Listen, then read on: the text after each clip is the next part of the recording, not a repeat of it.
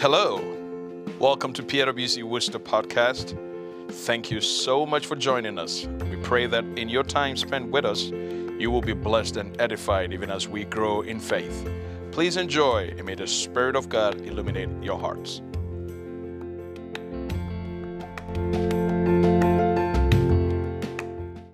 On this Resurrection Sunday, we are so blessed, privileged to be here to celebrate a victory that has already been won. Thank God that in the past three days, He has found a way to speak to our hearts, to visit us, to touch us, to edify us, to heal us, most importantly, to assure us of who we are in Christ Jesus. Many has been said through the past three days concerning our theme scripture, which affirms the fact that those that are in Christ don't have any codes still hanging on them. We heard on Friday that there has been an exchange. Heard again that our code that really tagged us which gave us a foul label, has been erased. So now I walk my walk knowing that there is no label on me. I do what I do knowing that the enemy can't accuse me. Because just like Jesus, he's got nothing on me. It was because of the blood. Because of the blood. My sinful nature was exchanged for his righteousness. My death, which was due me, exchanged for his eternal life. My shame was exchanged for fame. My poverty for riches. My weakness for his strength. Some of us, our grief for his joy, our infirmities for his wholeness, our bondages for deliverance. Above all, our curses in exchange for his blessings. There was a divine exchange. Oh, I said there was a divine exchange. And it still holds today. Therefore, we pray that even as we sit under his feet this day, Resurrection Sunday, that mindset should be what you hold on to. You are no longer a sinner. You are a saint of the Most High God, even in Jesus' mighty name. Turn with me to our theme scripture, even as we recap a few things and then talk about what the Lord wants us to talk about on this Resurrection Sunday. Colossians chapter 2 just 13 to 15. If you want to post the New International Version one first for me, and then we will look at the New King James Version as well. Colossians chapter 2, 13 to 15. Let's hear the word of the Lord. And when you were dead in your sins, and in the uncircumcision of your flesh, God made you alive with Christ. Somebody shout a big amen to that.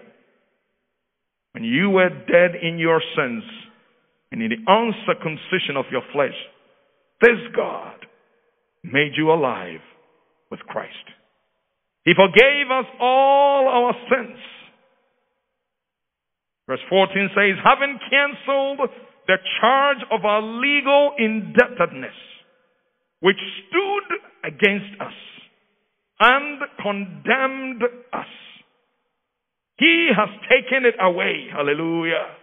Nailing it to the cross and having disarmed the powers and authorities, he made a public spectacle of them, triumphing over them by the cross. Somebody shouted big amen to that. You want to put on the New King James Version for me for a second? It's a phrase that I just want us to take a look at. And you being dead in your trespasses and the uncircumcision of your flesh. He has made you alive together with Christ, having forgiven you all trespasses. And look at verse 14. Having wiped out, wiped out. Somebody say, wiped out. You're not saying it with passion, wiped out. The handwritten of requirements that was against us, which was contrary to us. He has taken it out of the way, having nailed it to the cross, and having disarmed principalities and powers. He made a public spectacle of them, triumphant over them by the cross. Oh, hallelujah. Oh, hallelujah. Father, in the name of Jesus, as your word comes forth, may it bring conviction, may it bring edification, may it bring transformation. Above all, may we know who we are in Christ Jesus so that we'll be able to walk the walk that you have destined for every single one of us in this house. Your name will be glorified even now and forevermore. In Jesus' mighty name. Amen. I want to start off from where our elder ended yesterday with codes canceled, living victoriously. Codes canceled, living victoriously. I hope to then tie in into the living victoriously part, which is why we are gathered here this morning on Easter Sunday. The Bible says that every man born of a woman has a tag on him, has a tag on her. Uh, you might say, well, but I, I'm a child, I haven't done wrong, haven't done much. But the fact is, the sin seed is still in you. The sin DNA is still in you because our father and mother sinned. Now, on Friday, our father told us that we don't sin to become sinners. We are sinners, therefore we sin. Repeat that. Your sinning doesn't label you to be a sinner, but you are already labeled a sinner, hence you sin. The power of sin that is at work in men propels them and their tendencies to orient to sinfulness more so than righteousness. Because that DNA is still in us. And the Bible says that God in his own wisdom in appropriating laws, we heard a whole lot this whole weekend, to then bring to justification and to satisfy his righteousness and justice says, if you obey these laws, then perhaps I can see you in the light of the law to be in the right. And if you were to violate these laws, then I'm looking at you in relation to the same law to be in the wrong. And anyone who is in the wrong in perspective of the law is doomed to die.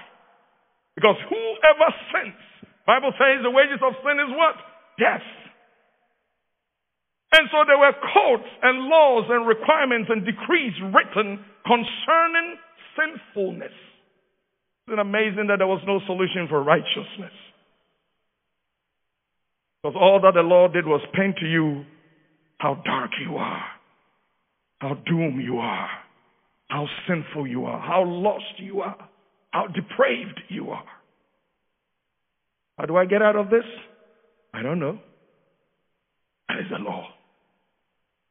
So codes were written concerning every single one of us. I want to talk about three codes. We'll see what God through Jesus has done for you and I. There's a code of obedience. We know that code of obedience. Number one, write it down. The first sin was disobedience. It would maybe sometimes we read scripture and we blame our fathers and mothers. Adam should have just kept an eye on Eve, and Eve should have known better. Sometimes we blame each other. Well, but yeah, you also should have kept an eye on me. The women will say that. And the man will say, well, but I told you and you never listened. You just don't hear, right? The whole point is disobedience. And as man willingly disobeyed God and willingly obeyed the enemy, the code of disobedience from the garden was created. Hence, anyone who acted in the line of Adam and Eve had a tag of the code of disobedience on him. It was just in an explanation that God says, because your forefathers disobeyed, by virtue of that, you are all sons of disobedience, daughters of disobedience. That was the code. But thanks be to God that we heard yesterday that God in his own wisdom could have let Jesus die in every other way, but he had to let him go through the cross. Because he needed to satisfy his just and righteous nature. How will the enemy then accept defeat if he were to be punished and the sons of disobedience, you and I, were left alone? God had to satisfy that. So, Ephesians chapter 2, 1 and 2, as Paul will put it, Ephesians chapter 2, 1 and 2. And you were made alive, who were dead in your trespasses and sins, in which you once walked, according to the course of this world, and according to the prince of the power of the air, and the spirit now which works in the sons of disobedience, among whom also we all once conducted ourselves in the lust of our flesh fulfilling the desires of the flesh and of the mind, and were by nature wrath. God. Wrath of God. So every 613 laws that were written were supposed to be followed just to satisfy the disobedience of Adam and Eve. Go figure. So if God were to judge you and says, this man is righteous, this woman is righteous, it would mean, in perspective of the law, that you have met all the 613 laws. 612 is not enough. 612 and a half is not even enough. You can't even say, I got 98%. It's still not enough. And if you were to violate one law, as we heard yesterday, you would have violated all. I wonder which one of us would be able to fit. And if we're grading, how many of us will be get summa cum laude? No chance. The moment you violate one, everything comes back to zero. There's no catching up to it. Zero. And so no matter how you try, humanly possible, you were still tagged with that code of disobedience, still sinner in the sight of God. Here comes Jesus. How did Jesus then reverse the code? Because our theme scripture says, having wiped out, having canceled the written code that was against us, that stood contrary to us, took it to the cross and nailed it there. Turn with me to Philippians chapter 2, verse 8. Philippians chapter 2. Verse 8. This is how Jesus dismantled that code of disobedience. And being found in the appearance as a man, he what? Humbled himself and became what? Obedient to the point of death, even the death on the cross. Hallelujah. So whilst we were disobedient to the laws of God, which warrants death. Jesus, in reversing the code of obedience, was obedient to death. And as we heard on Friday or Saturday, I believe, not only any simple death, not like he was going to walk around and have a heart attack and die, but obedience to the point of death. Death on the cross. The most humiliating type of death. The most painful type of death. The most agonizing, bloody, gory type of death. He was obedient to it. Romans 5 19. Romans 5 Romans chapter 5.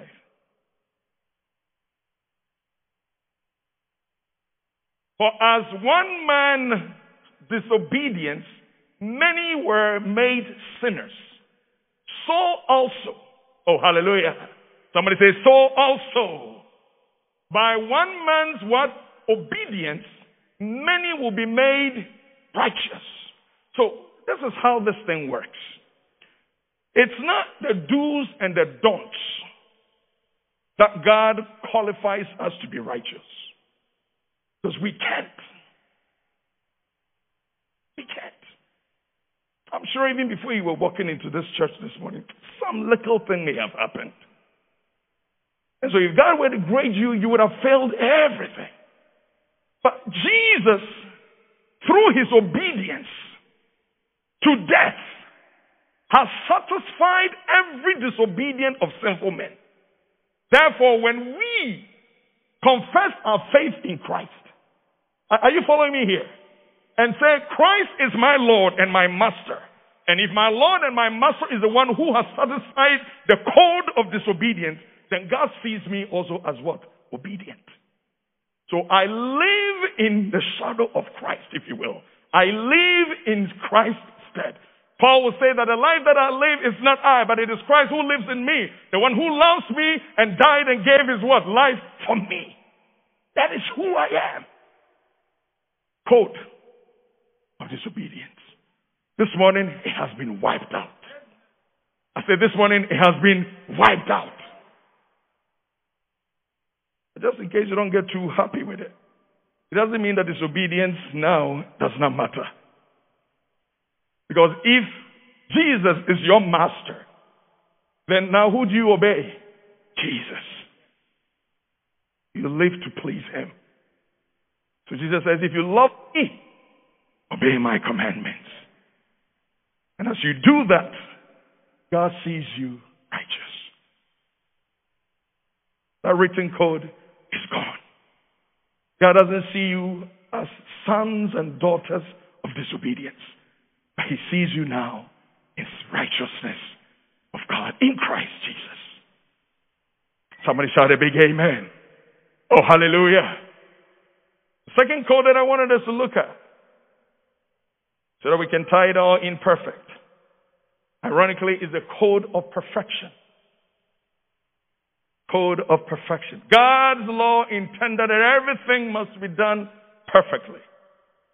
And even in his redemption, if that were to go be happening, then we need someone who is perfect. And not only perfect, but someone who would qualify to be the perfect sacrifice. And so yes, you look through scripture and the Bible will say that, and God saw Noah as righteous, and God saw Abraham as righteous. And you see some figures in scripture that we all want to emulate because their lives, at least to a degree of examination, looked righteous. But the Bible says there was still no one righteous. Not even one. And so if God were even looking for somebody in those days, you mention it, your favorite character in Bible, and say, I want to use this person to be that perfect sacrifice, he still couldn't find anybody. He himself had to be the sacrifice. Because it's only him who is righteous. And so one of the calls that tagged us was that call of perfection. The theologians will say that we were in this depraved nature where we couldn't even save ourselves. Neither could we do anything because the sin and its power has gripped us. And even if we wanted to, we just couldn't. Yet there ought to be a perfect sacrifice. How did Christ honor this? Hebrews 10. 11 and 14. The code of perfection. The need for a perfect sacrifice. Hebrews chapter 10. 11 to 14.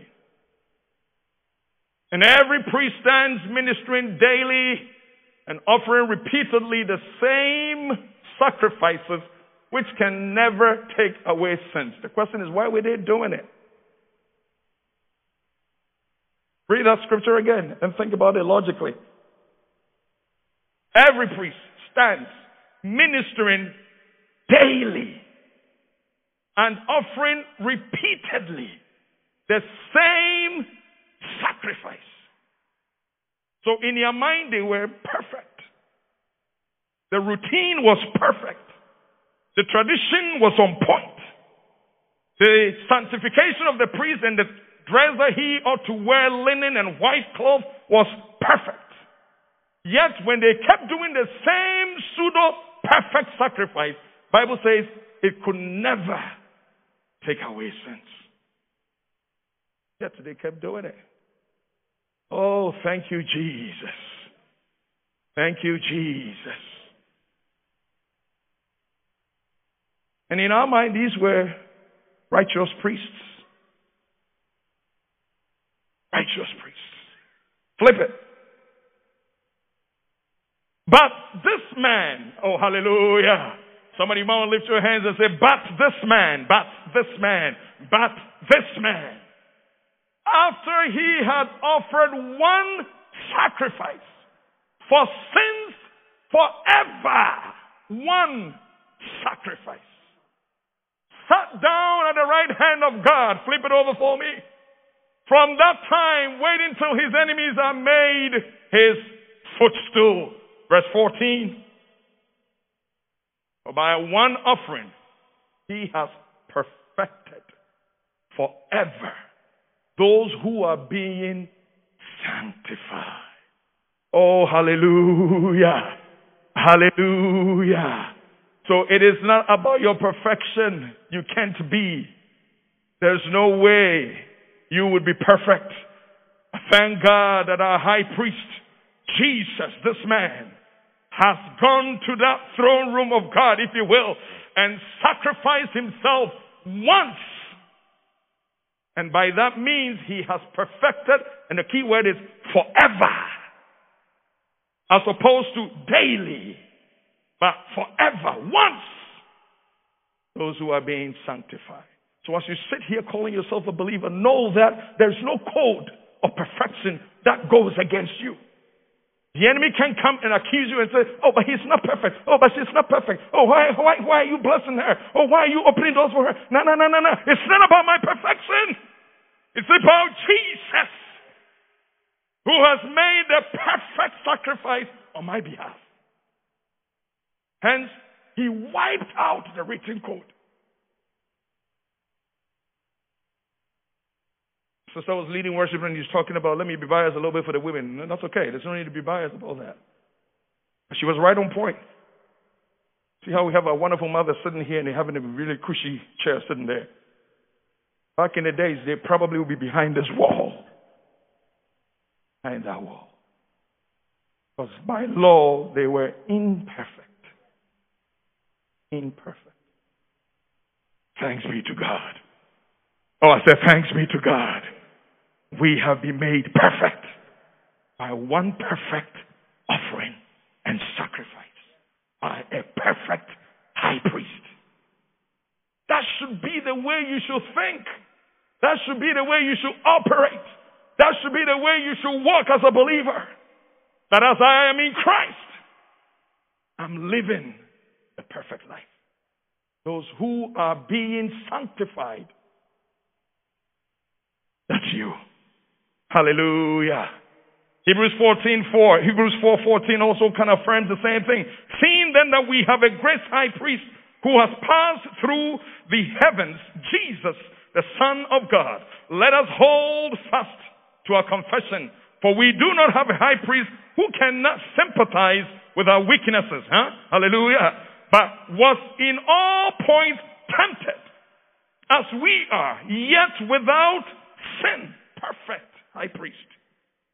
16 says, Let us therefore come boldly to the throne of grace that we may obtain mercy and find grace in the time of need.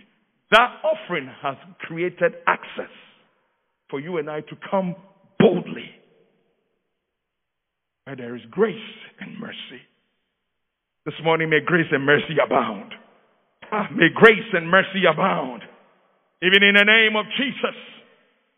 Because of that code that has been wiped out, cancelled. in Jesus' mighty name. Third code, and then we will link into the victory that God, through Jesus, has brought us. The code of the Gentile exclusion. Chose this for a reason. The code for Gentile exclusion. I always say that in our days, if in fact we are being cajoled, we're being enticed, we're being sometimes forced to reach out to others and share the gospel. If it wasn't grace, God should really whip us big time. Hello? Mm-hmm. He, should, he should really whip us big time. Because for you and I, we were way far, far off, not even close.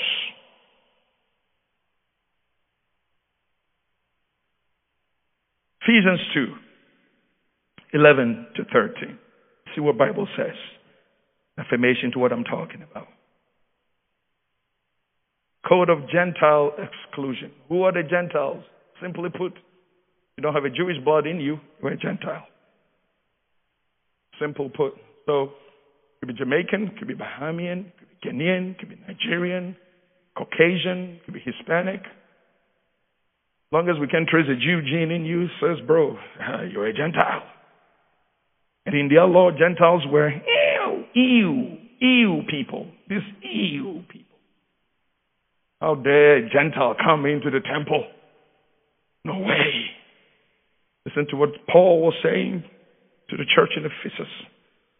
Therefore, remember. Somebody, therefore, remember that once Gentiles in the flesh, who are called what? The uncircumcision by what is called the circumcision made in the flesh by hand. That's how they looked at us. These guys are unclean. These guys don't belong. That at one time you were without Christ, being aliens from the commonwealth of Israel and strangers from the covenant of promise. Are, are you catching it?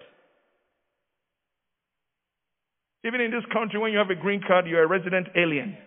There are certain benefits that you can't even get. Remember, you were without Christ, being aliens from the commonwealth of Israel and strangers from the covenant of the promise, having no hope and without God in the world. See our state? Miserable. Hopeless. No benefits, no rights. We are just existing. We are created, all right. 10 to 13 for me. This one, let's read it together. But now, somebody say with passion, but now, in Christ Jesus, you who were far off have been brought near by the blood of Jesus. Oh, hallelujah! You're looking for green card? This is your best green card. You're looking for citizenship? This is your best citizenship identity. Somebody's not shouting a big amen on this one for me. I know you need that green card. I know you need that citizenship, but this is it. And the amazing part of this is you pay nothing. Kaban terebose. You pay nothing.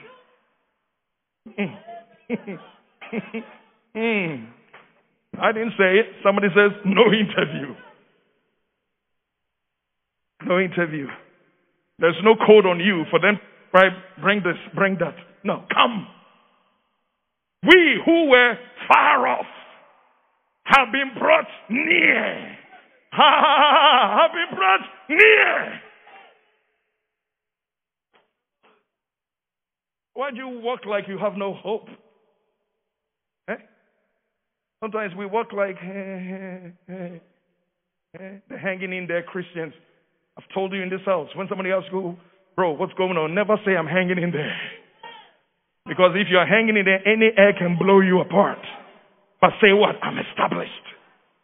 Who are you establishing? Christ Jesus. The code of Gentile exclusion has been wiped off. So now we also belong.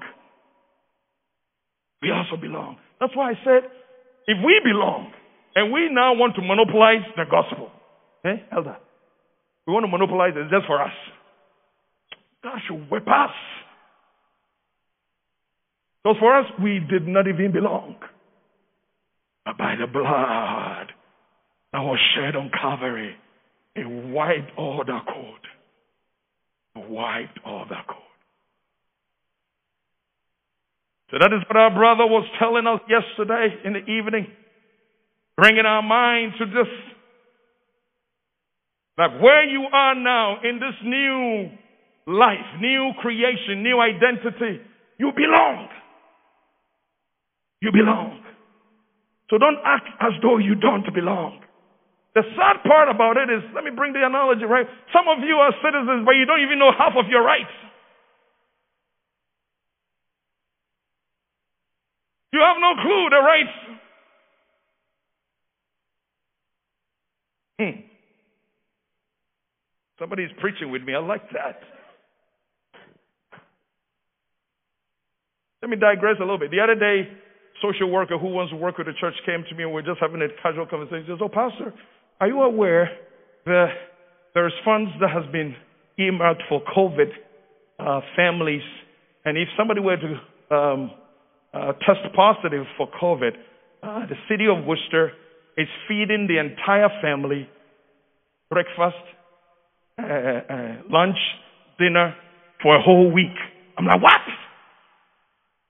Are you sure? Oh, yeah, yeah, yeah, yeah, yeah. We've been trying to tell the church community and we can't find pastors to spread the word. You see? Right. Yet, you have no clue. See, so you probably caught COVID you probably stayed home the week. You struggled to find food. Meanwhile, there were free food. Oh, mercy! Mercy! Know your rights as a citizen. Not here, but of the kingdom of God. Of the kingdom of God. That's who we are, church. No written code. Nothing excludes us. We walk boldly to the throne of grace and say, Here I am, Papa. I am here because I belong. Because the blood has wiped out all the written codes. It would have been enough if he ended there.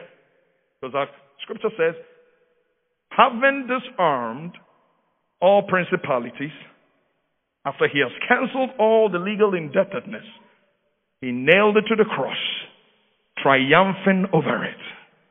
We would have all shouted a big amen. But he didn't end there. Because then that would have just been half of the job done. Because the Bible says, indeed, he died. And indeed, he was buried. So if the one that came to save us is in the ground, then what's your hope? What authority do you have to stand on and say, oh, some dead person wiped my code off? Some dead president wiped my code off. But you have a clue that even when governors write laws, another governor comes and he changes it? When presidents and senates put in laws, election is coming. They can change it. Bible says a Pharaoh came who had no clue who Joseph was. No clue. Joseph, second in command, who held the whole nation of Egypt through the famine so that they also will live. Another Pharaoh came, he had no clue. So if Jesus has just ended there, and just, man, that's it, the enemy will still come knocking on your door and accusing you. But thanks be to God that when he died and when he was buried, The Bible says on the third day. Oh, somebody, on the third day. I said, on the third day, Jesus rose again and said, I am still here. My authority to cancel the written code still stands. You can't change it. You can't amend it because I am still here. Somebody be on your feet, be on your feet, be on your feet, be on your feet, be on your feet. Begin to bless the name of the Lord for the resurrection. Jesus, who has resurrected to affirm every written code that he has canceled. Father, we thank you.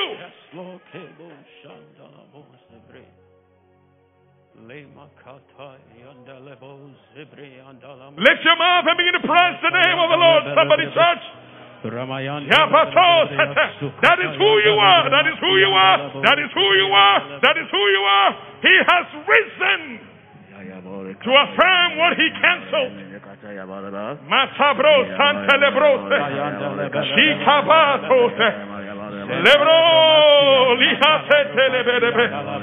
Mando Jesus. Saba. For death could not hold him captive, even in the grave. He is Lord. For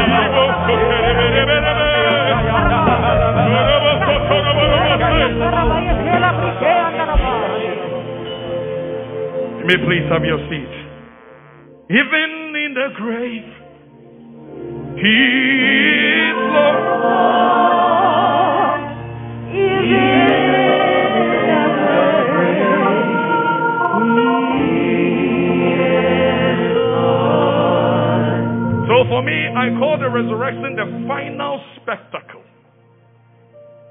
Final spectacle.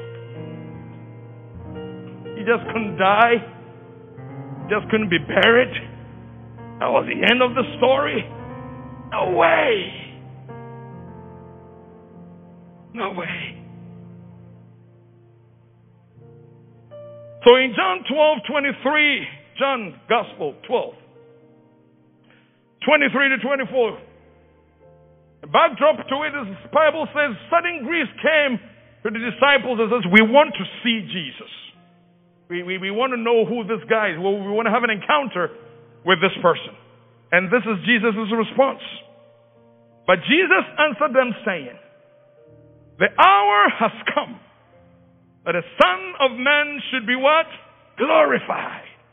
24. Most assuredly, I say to you, unless a grain of wheat falls into the ground and dies, it remains alone. Other verses says it only remains a seed.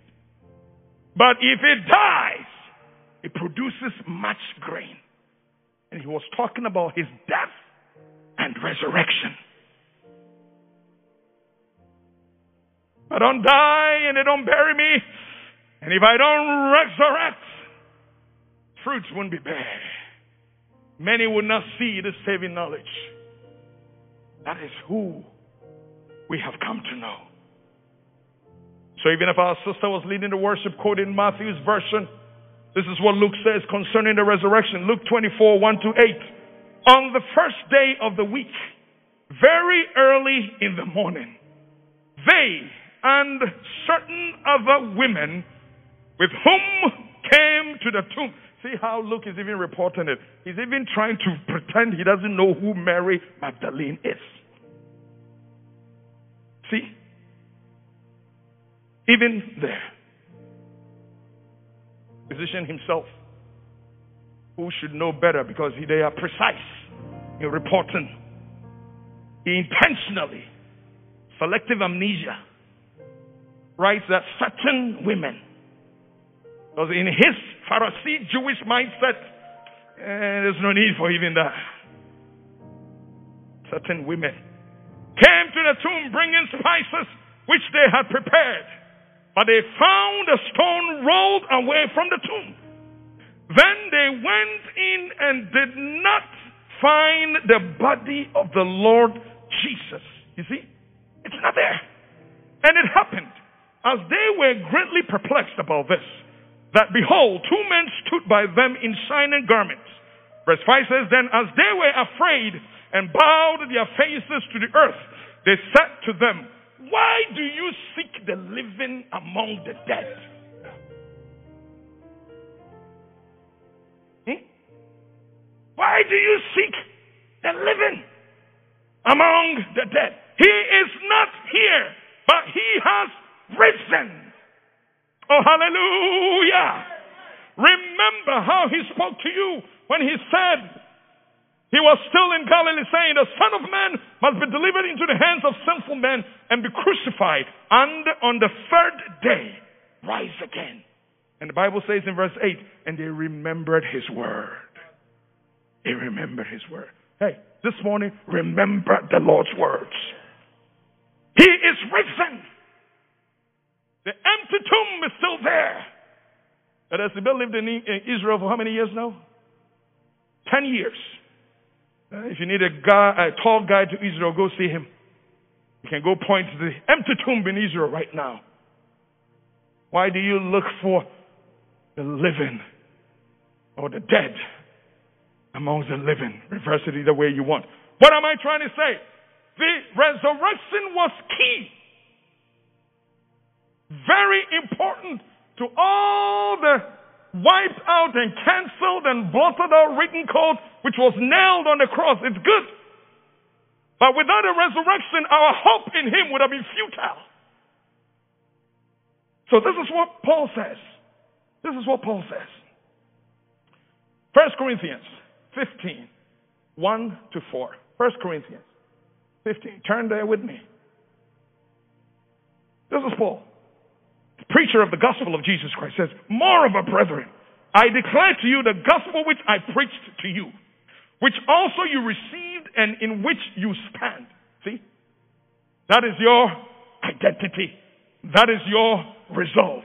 By which also you are saved if you hold fast that the word which I preached to you, unless you believe in vain.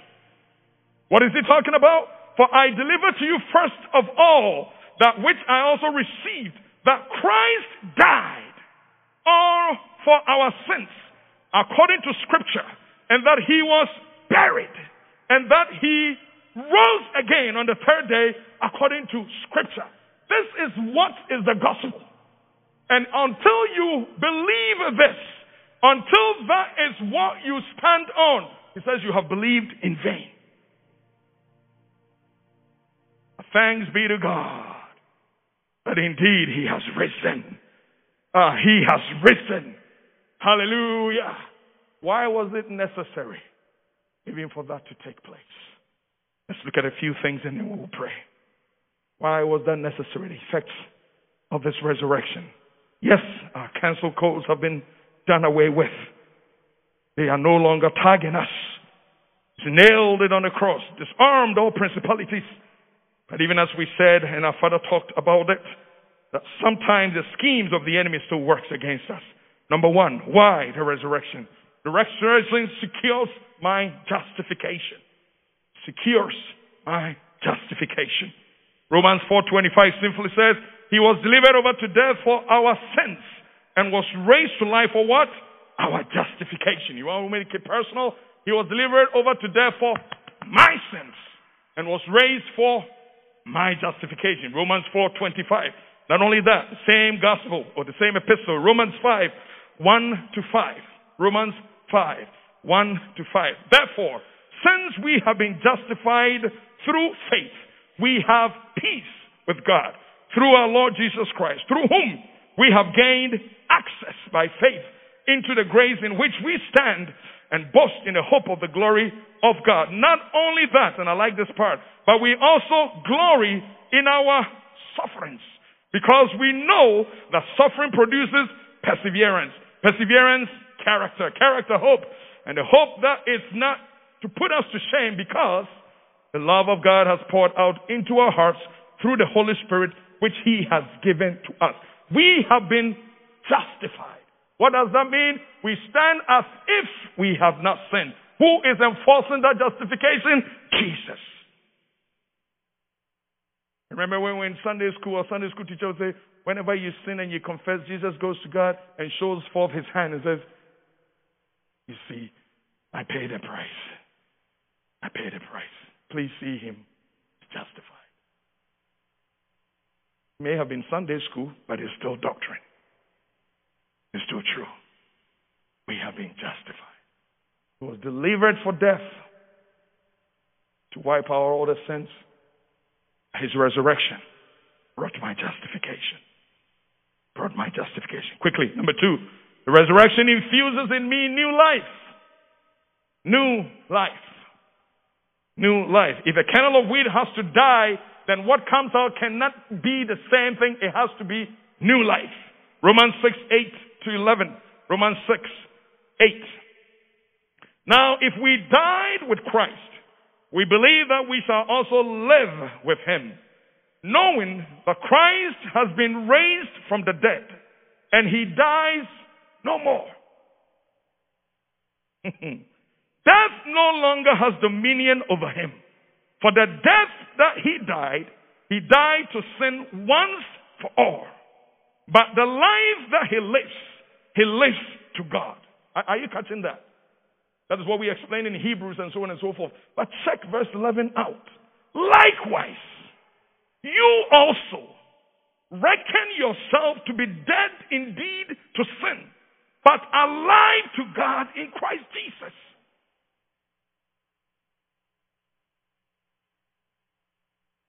Likewise.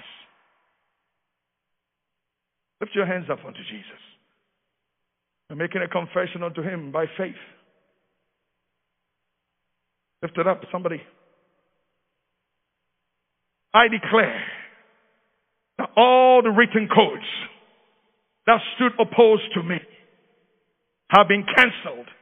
Some of you are not speaking. You're not speaking. You're not sure about who you are. Speak it. Let the enemy knows who you are.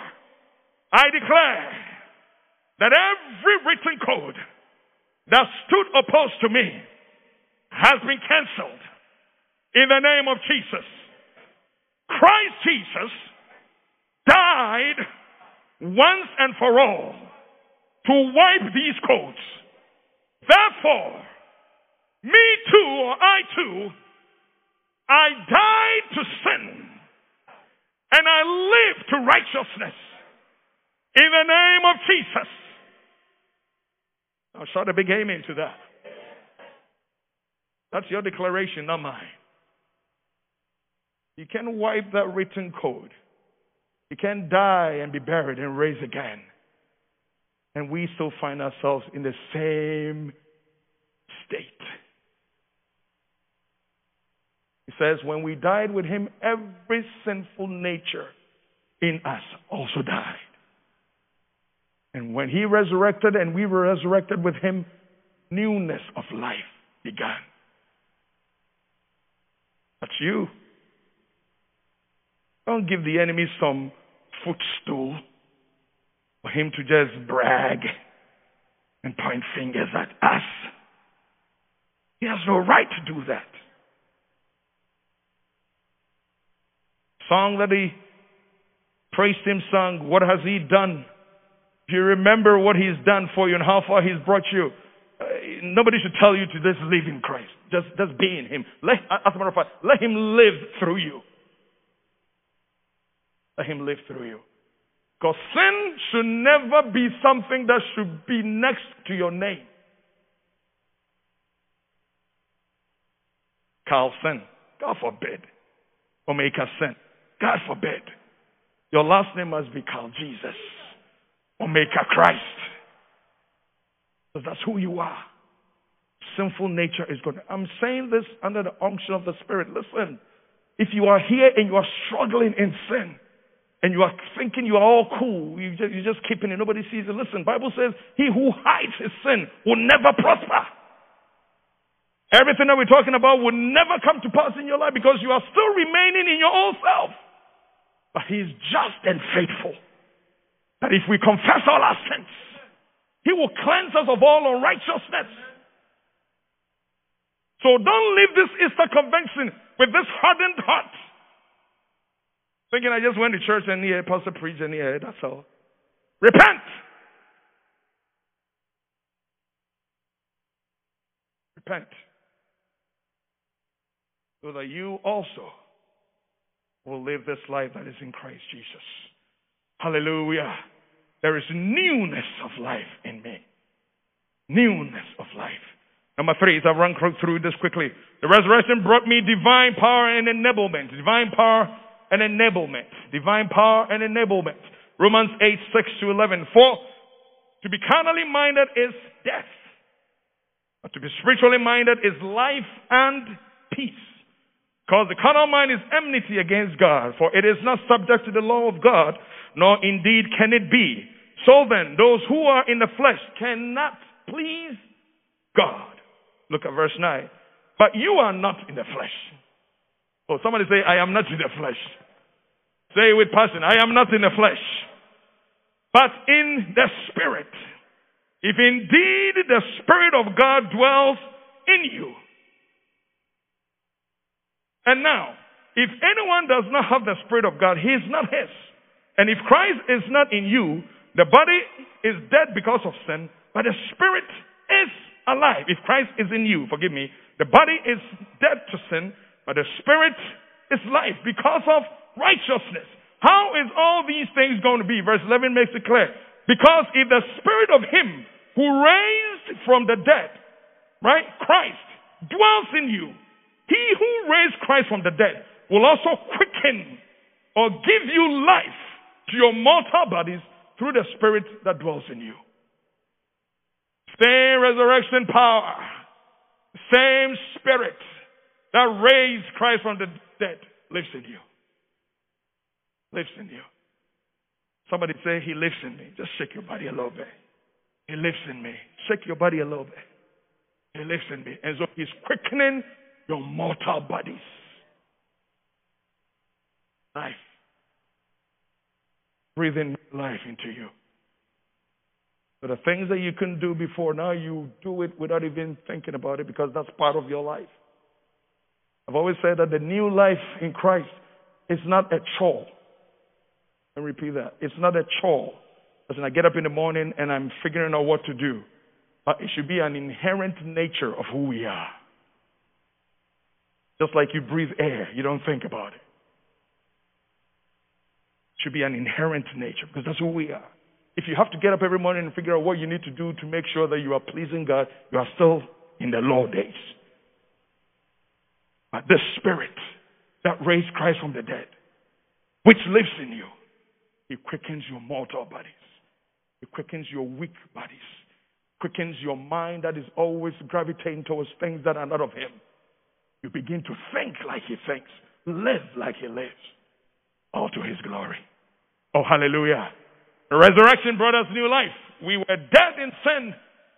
We have been raised to life through the Spirit that raised him from the dead. That is who we are. Quickly, the resurrection secures my eternal life. Eternal life. There's no way Jesus could talk about eternal life if he himself had remained in the grave. So when he says, I go to a place to prepare for you, and when I'm done, I'll come get you, it means he actually resurrected. Because the place that he's preparing is not a grave. Would have been easier, but that's not where he wants us to go. Therefore, the resurrection secures my eternal life. 1 Corinthians 15, and then we will pray. 1 Corinthians chapter 15, verse 14 to 24. And if Christ is not risen, Paul talking to us, then our preaching is empty. And your faith is also empty. And yes, we have found false witnesses of God because we have testified of God that He raised Christ, whom He did not raise, if that were the case. If in fact the dead did not rise. Verse 16. For if the dead do not rise, then Christ is not risen either. And if Christ is not risen, your faith is futile. And you are still in your sins. Then also those who are fallen asleep in Christ have also perished in vain. If in this life only we have this hope, then we are the most pitiful. Thanks be to God. Verse 20. But now, oh hallelujah, Christ is risen from the dead and has become the first fruit of those who have fallen asleep.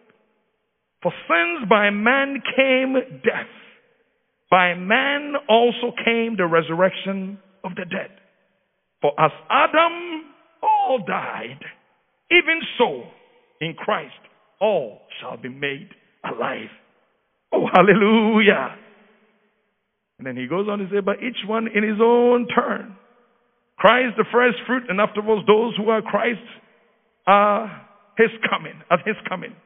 24. Then comes the end when, his, when he delivers the kingdom of God, the Father, when he puts all things under his rule and authority and power.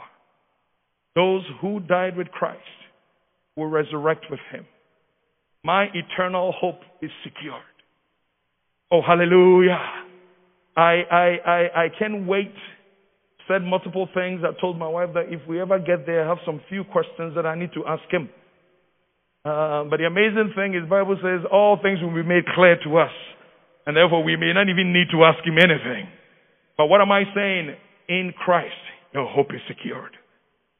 Things may not be going all right in your own judgment here. I get it. And last Friday, our Father told us the already and then there would be, right? So some of us, the already has not yet happened, manifesting in our lives yet. But we can be assured for there would be. And so Paul says, if this here is our only hope, then we are the most pitiful. Because Jesus also resurrected and going to prepare a place for you and I. You're watching from home, you probably don't know what we're talking about. We have an eternal hope in Christ Jesus. Yes, we live here, but our home is in heaven. We are citizens of the kingdom of the Most High. And therefore, if you're here and you have not had a relationship with Him, we invite you to join. Again, as somebody says, you don't need even an interview. There's no need for screening and background checks on you. Come with your whole baggage, because some of us had worse. He welcomed us, took us as His own. Why? Because that written code has been cancelled. And it applies to you also. And applies to your children and your children's children. If only you accept Him as your Lord, your Savior, and your Master, then you also will have an eternal hope. This is the word of the Lord for us. That on this resurrection Sunday, even from Friday, all that the Lord has spoken to us through various speakers, not to reread all, because go back and listen to it in our podcast and apply it to your life. Know that you are no longer in that old self and state of yours. Whatever the enemy thought you were, you are no longer that person. Because Christ has paid that price. Every code, every label, whatever the enemy said concerning you, some of you may even just be yesterday, it is wiped out. You now live in the righteousness of God through Christ Jesus. And by his resurrection, he has given us a new life. An assurance that we too will live. We will live here and we'll live in our eternal hope. May the Lord bless you. May he strengthen you. May that spirit that raised Christ from the dead on this Easter Sunday be your portion. As a matter of fact, it is in you. Allow him to rev himself in you. Allow him to what? He says he will quicken your mortal body so that you begin to live your life victoriously, all to the glory of the Lord. Shall we be on our feet? Shall we be on our feet? Shall we be on our feet?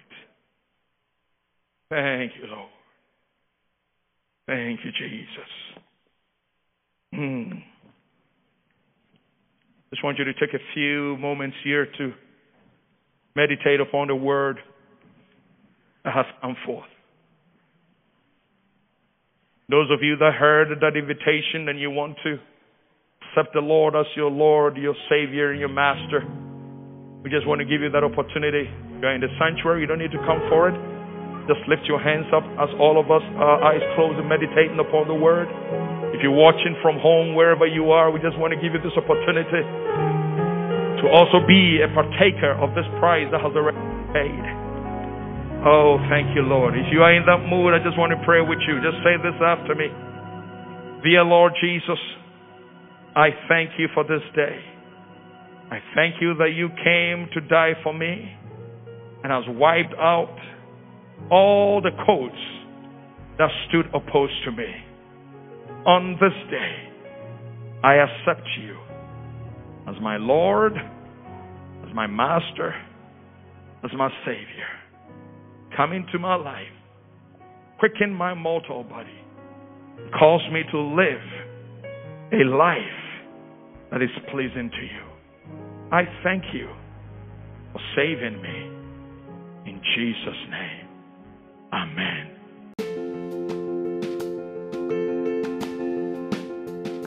Thank you once again for joining us. We pray you were blessed. Please don't forget to click on the other episodes to continue in your journey with us. Don't forget to also share and follow this podcast. May the good Lord bless you.